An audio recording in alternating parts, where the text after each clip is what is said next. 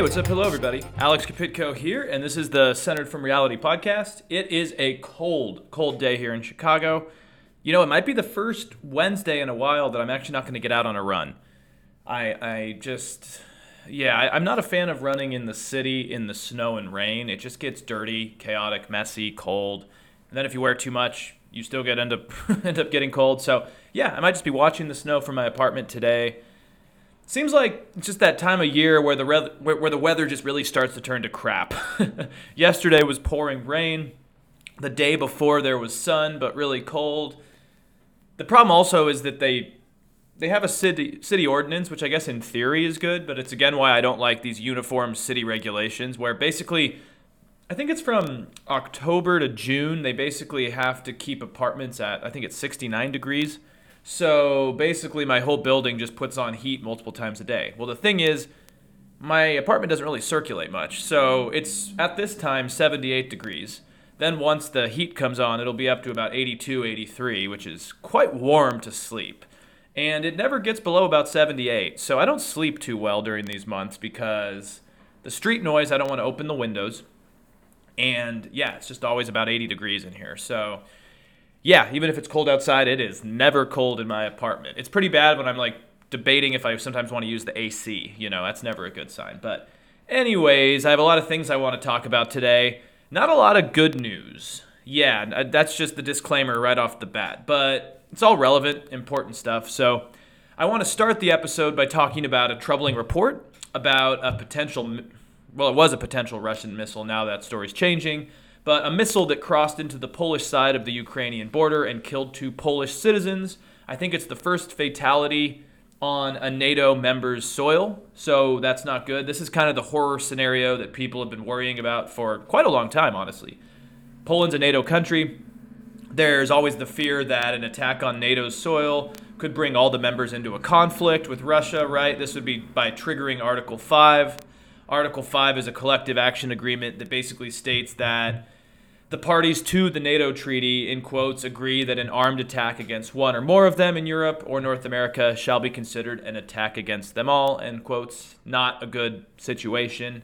So we'll talk about that. And then I also want to talk about the Orange God King, Donald Trump, his announcement that he is running for president again.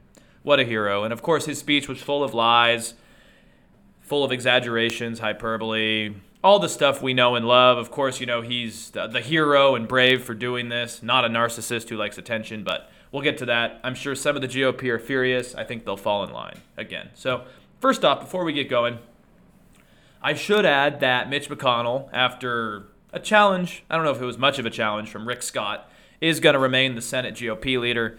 Rick Scott's a piece of work. I don't know why he would even try to challenge McConnell. I mean, I would argue that he's one of the people responsible for how bad the midterms went for Republicans, just because he's the guy who wanted to cut Social Security. He wanted to tax the lower classes more, which really goes well for voters. He also was like seen partying on a yacht uh, when he was supposed to be fund, you know, fundraising. He lost the GOP a lot of money. Just kind of a not a great figure. So Mitch McConnell will remain the Senate GOP leader, and the, the the other part is Kevin McCarthy is likely to be the Speaker of the House because I think it's inevitable that Republicans take the House, and he was seeing some challenges, but he will probably be the Speaker now. I'm not the one to come up with this idea, but I, I do think it's funny. I, I've heard people talk about how this is kind of a fitting, kind of almost Pyrrhic victory that Kevin McCarthy is going to be Speaker of the House finally his dream, what he's been kissing Trump's ass for so long to do is get this position. But now he's going to have a slim majority, and he's going to have all the Freedom Caucus and all the crazies trying to force him to do things. He's going to be just kind of pulled apart by both sides here. So it's sort of ironic that he finally gets his dream job, and he's probably going to be miserable doing it. So, yeah, that's just uh, kind of refreshing, kind of refreshing to see because he is not the smartest guy in the in the house, and also he's just kind of irritating. So, yeah, we will see. But anyways, to start, I was finishing up my consular fellows exam yesterday in downtown Chicago for the State Department last night, and I was pretty excited. Uh, I got the results right away, and I passed it, so I could move on. So that was good news. After last year, I didn't do as well on the exam and had to wait. So I was in a good mood, decided to walk in the rain a little bit, which turned out to be a bad idea, by the way. And then I looked at my phone and saw there were were headlines of a missile blast in Poland that killed two people. And yeah, my thoughts immediately were, oh crap, this has finally happened, you know. But to give some background before we move on, the GOT, uh, sorry, the G20, not the GOP, the G20 summit has been going on in Indonesia. Russia last week, you know, historically left Kherson. We've been learning about the atrocities they committed there.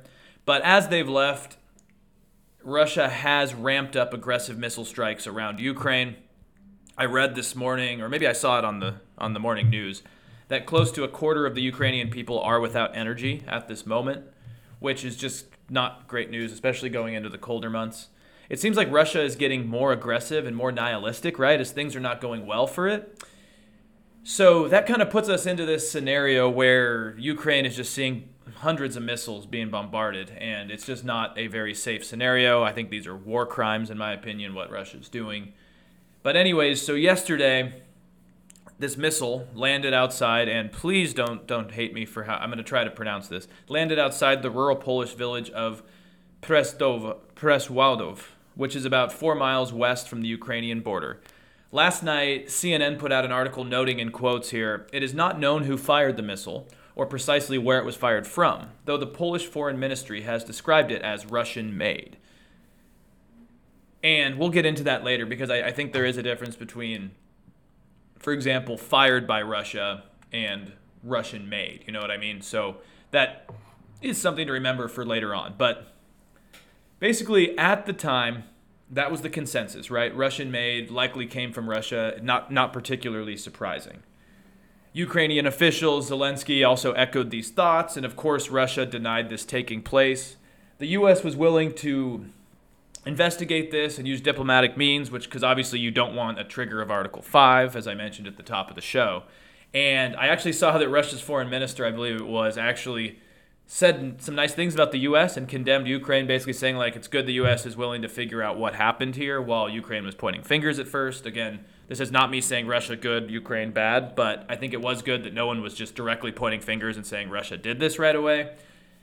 And so, since the statements about Russian made and people were thinking it was from Russia, since those statements came out, the G7 and NATO leaders held an emergency meeting. I think that was last night or early today. The time differences always throw me off.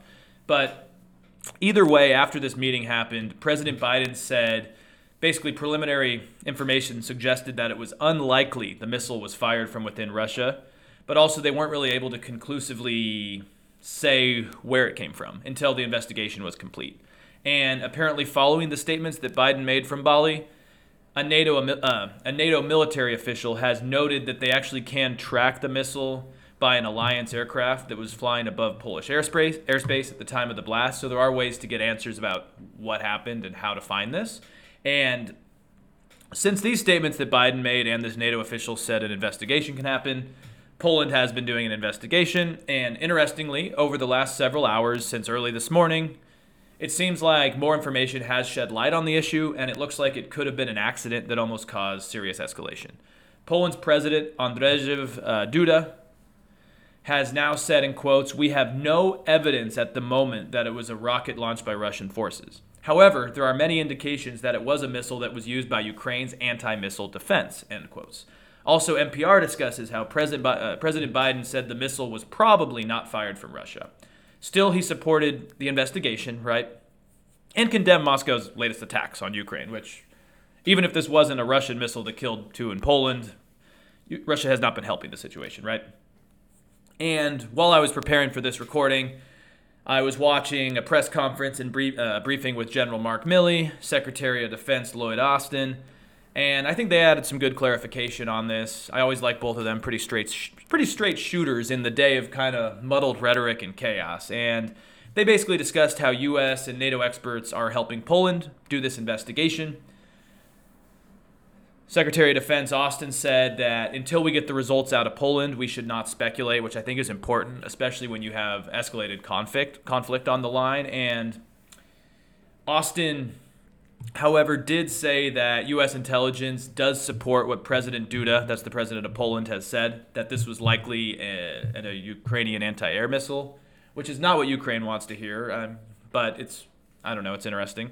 I should also note that they have acu- that okay, so yeah, stepping back again, that even if this is a Russian anti-air missile that accidentally killed two in Poland, a lot of world leaders have made it clear that they are not pointing the finger or really blaming Ukraine here and saying this is awful. How how can we even work with you? There's a guy, the UN Secretary General of Alliance, uh, Hans Stoltenberg, mentioned this as well. He said, in quotes, Let me be clear, this is not Ukraine's fault. Russia bears ultimate responsibility as it continues its illegal war against Ukraine. And I think this is important because I'm sure some people argue that this was careless by Ukraine, blah, blah, blah, could have been dangerous. See, Ukraine's also bad. I can just see all the talking points. And we cannot miss the forest through the trees here, right? Russia has caused this scenario to be present because it's bombing the junk out of Ukraine. Ukraine's had to have air defenses, right? And so, again, if, if Russia wasn't there, none of this would have happened. So, still, the blood, in my opinion, is on Russia's hands no matter what. Now, while it looks like NATO is still unified and luckily is not considering to escalate anything, or do anything, considering a response to what happened in Poland.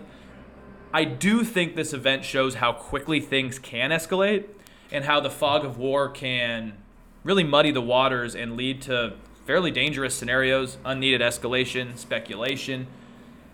Because we just don't know sometimes what is coming out of places like Russia and eastern Ukraine, right? So sometimes that can be scary. And the Wall Street Journal has a good article from this morning and it discusses how, in quotes, the explosion of a stray air defense missile in Poland on Tuesday offers an unsettling reminder of how close Russia's war in Ukraine is to NATO territory, and with that risk, and with that the risk of confrontation between nuclear powers. End quotes.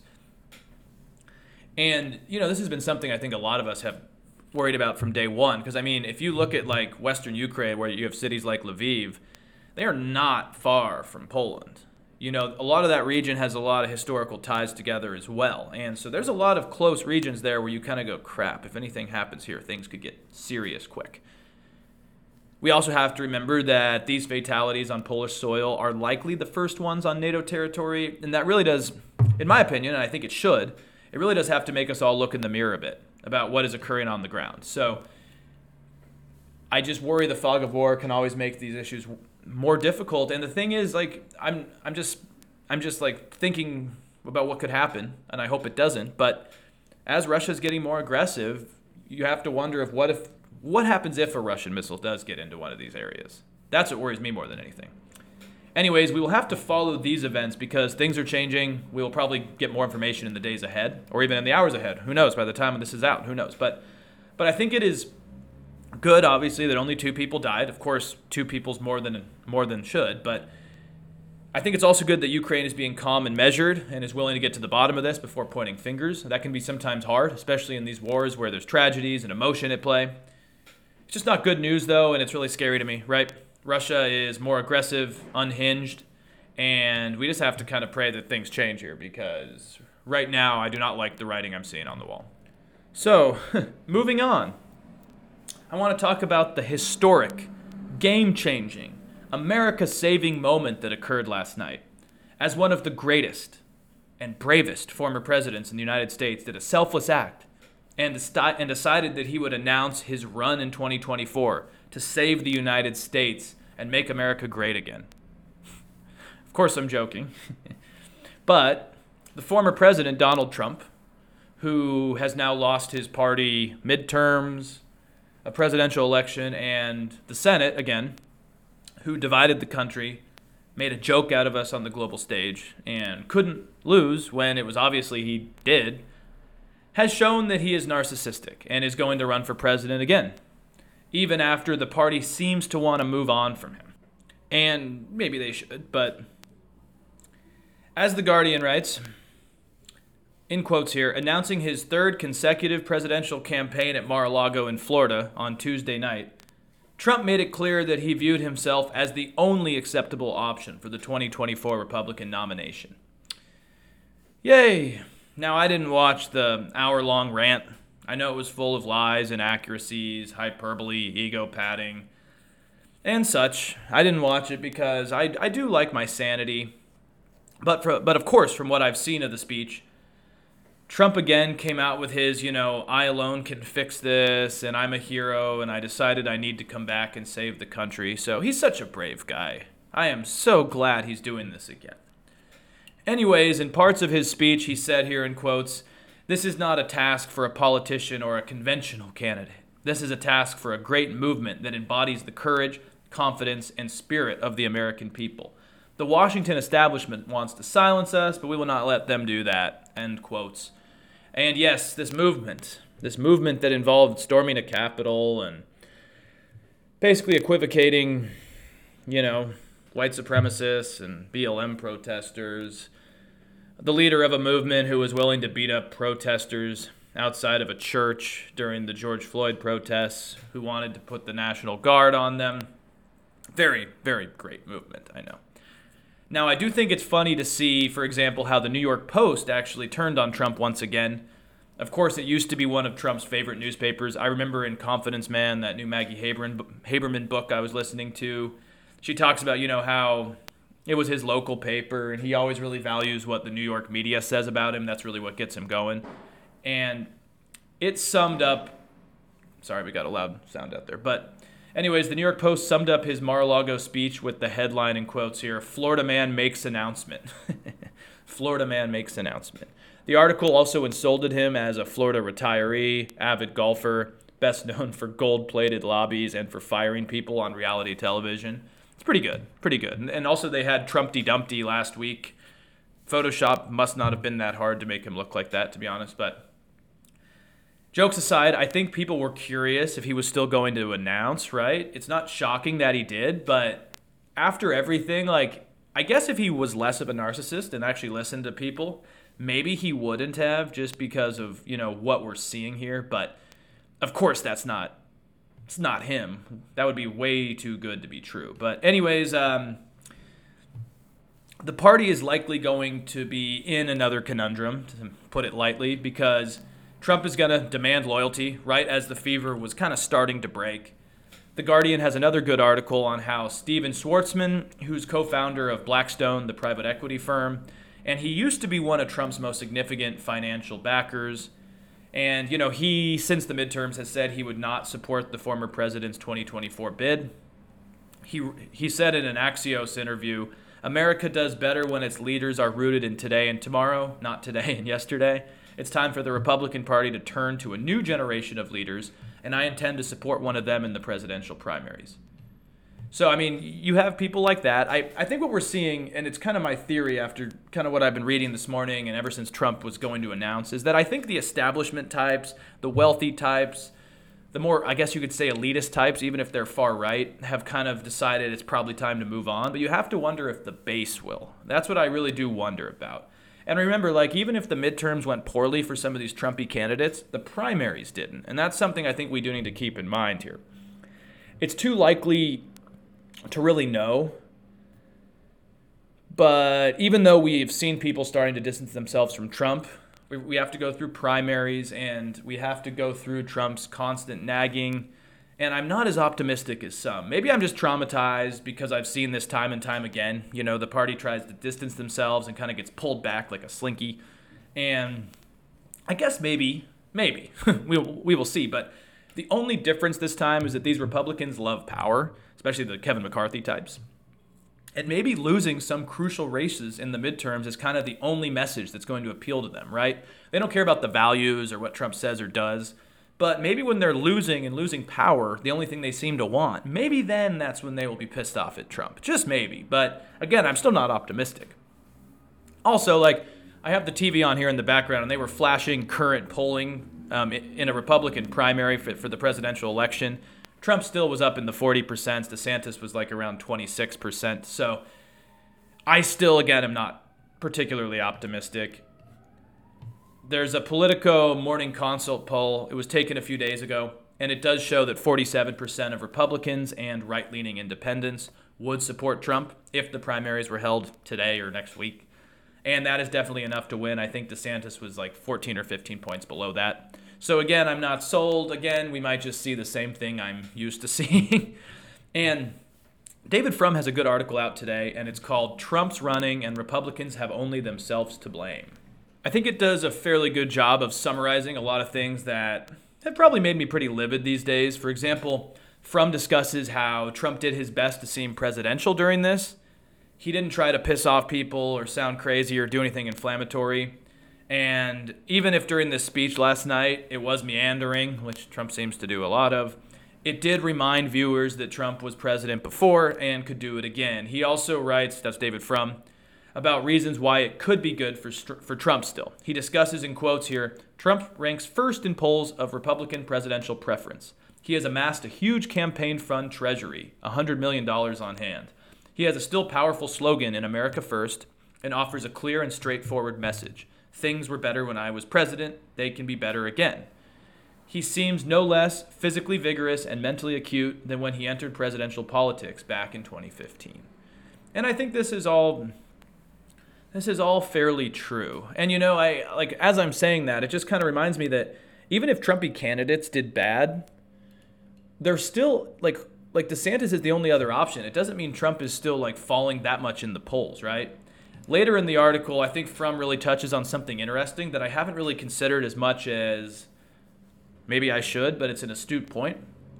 Frum discusses how maybe Republicans like Rick Scott, Lindsey Graham, some of these establishment types who have kind of tried to run on Trump's wins are more to blame for the poor midterms, and it could help push voters back to Trump in a sense. Of course, time will tell, but let me read this passage about what his thoughts are. It's a bit long, but I think it's worth reading. So, Frum writes in quotes here The extremists and weirdos who did so badly this year had won competitive primaries in which Republicans were free to choose other candidates, had they wished. Why then is Trump more to blame for Republican Senate losses than Rick Scott, the head of the National Republican Senate campaign, who spent more than $180 million with so little to show for it? Scott, not Trump, proposed a plan for huge cuts in Social Security and Medicare if Republicans won. Also, Senator Lindsey Graham, not Trump, proposed a national abortion ban after the U.S. Senate struck down Roe, or sorry, U.S. Supreme Court struck down Roe v. Wade. Trump did not enact brutally invasive and repressive abortion laws in the states. That was the state Republican parties themselves. Trump did not say that if um, Wisconsin elected a Republican governor, the state would never have a free election again. Trump didn't pose for campaign ads looking like a serial killer on the way to a mass shooting. And of course, like, Trump is definitely to blame for some of this because, you know, he was the president and elected these judges and blah, blah, blah. But it does seem like these candidates are not Trump and they tried to be. And also, like, I think some of them were basically that dog that caught the cars I've talked about in the past, you know, and I've talked about this a little too before is that like Dr. Oz could never mirror Trump, but he tried to. I think some of these candidates wanted to be Trump and they weren't, and also they had no plans. Like Trump has a clear message, even if it's BS, right? And also, it is true that Republicans like Scott, or sorry, Rick Scott, are really out of touch and haven't done anything to help their case, and Trump's been able to kind of sit back. It is an interesting point, even if it's not totally right, but I, I can I can understand the ideas behind it.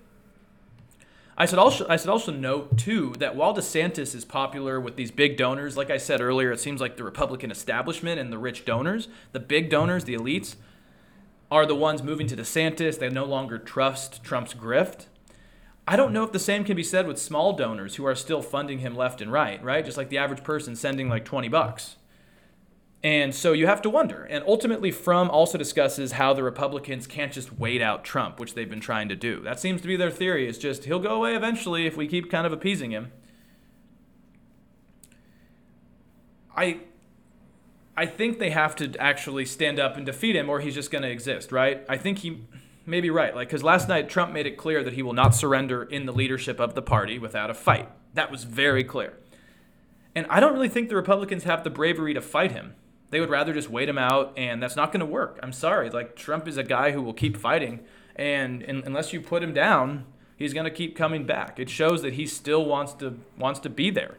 And I I go back and forth on what I think is going to happen next, but I could see it being likely that Trump remains. So, a little bit shorter episode today, but those are kind of the two big things that have been on my mind over the last uh, 24 hours. So, coming up on Thanksgiving. Hopefully, everyone can calm down. But of course, Trump is now back, so it might not be a, uh, sober December or January. Might need some uh, cocktails around the holidays to deal with Trump being back in the news. Anyways, you can find me on Apple Podcasts, iTunes, Podbean, YouTube, Spotify, all that jazz, and take care.